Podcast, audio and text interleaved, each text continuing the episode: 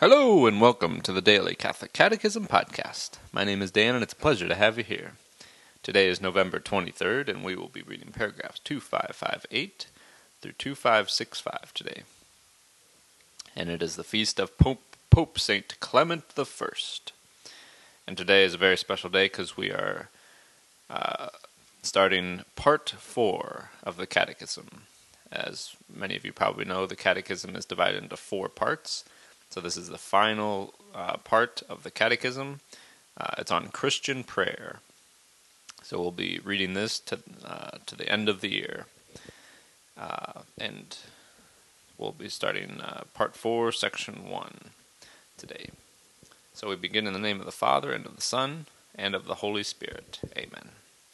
Part four: Christian prayer. Section one: Prayer and the Christian life. Great is the mystery of the faith.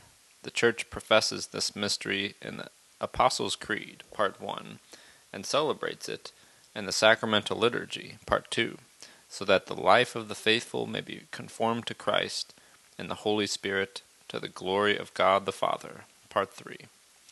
This mystery, then, requires that the faithful believe in it, that they celebrate it, and that they live from it in a vital and personal relationship with the living and true God. This relationship is prayer. What is prayer? For me, prayer is a surge of the heart. It is a simple look tor- turned toward heaven. It is a cry of recognition and of love, embracing both trial and joy. Prayer as God's gift.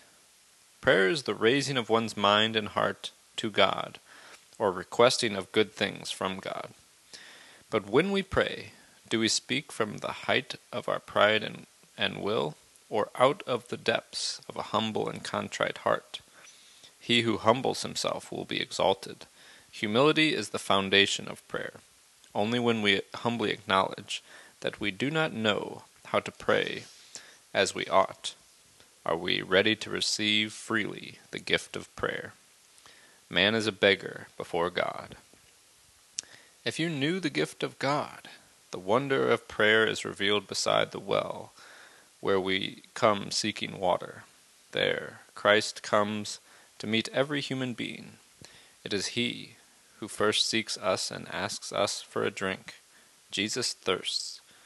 His asking arises from the depths of God's desire for us. Whether we realize it or not, Prayer is the encounter of God's thirst with ours. God thirsts that we may thirst for him. You would have you would have asked him, and he would have given you living water. Paradoxically, our prayer of petition is a response to the plea of the living God.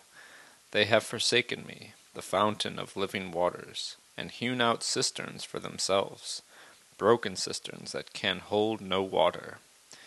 Prayer is the response of faith to the free promise of salvation, and also a response of love to the thirst of the only Son of God.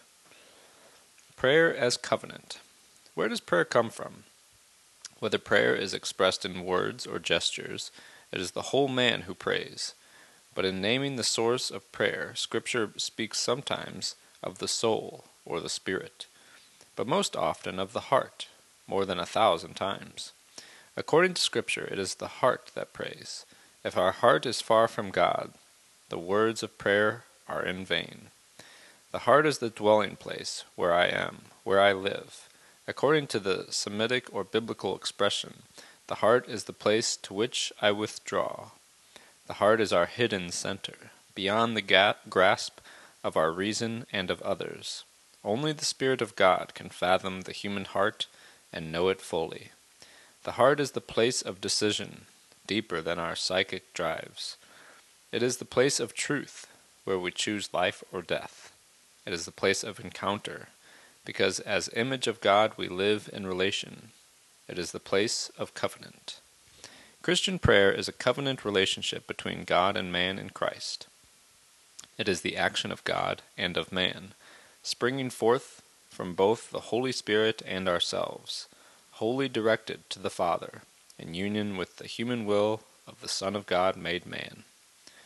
Prayer as communion. In the new covenant, prayer is the living relationship of the children of God and the Father who is good beyond measure, with his Son Jesus Christ, and with the Holy Spirit. The grace of the kingdom is the union of the, the entire holy and royal Trinity with the whole human spirit.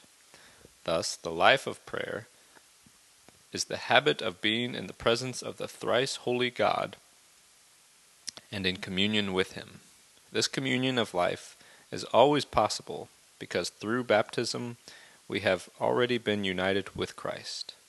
Prayer is Christian insofar as it is communion with Christ and extends throughout the church, which is his body. Its dimensions are those of Christ's love. Thus ends our reading today from the Catechism of the Catholic Church. The website is dailycatholiccatechism.com, and you can email me at dailycatholiccatechism at gmail.com. God bless you all, and may these teachings handed down by the apostles of Christ strengthen your faith and lead you to everlasting life.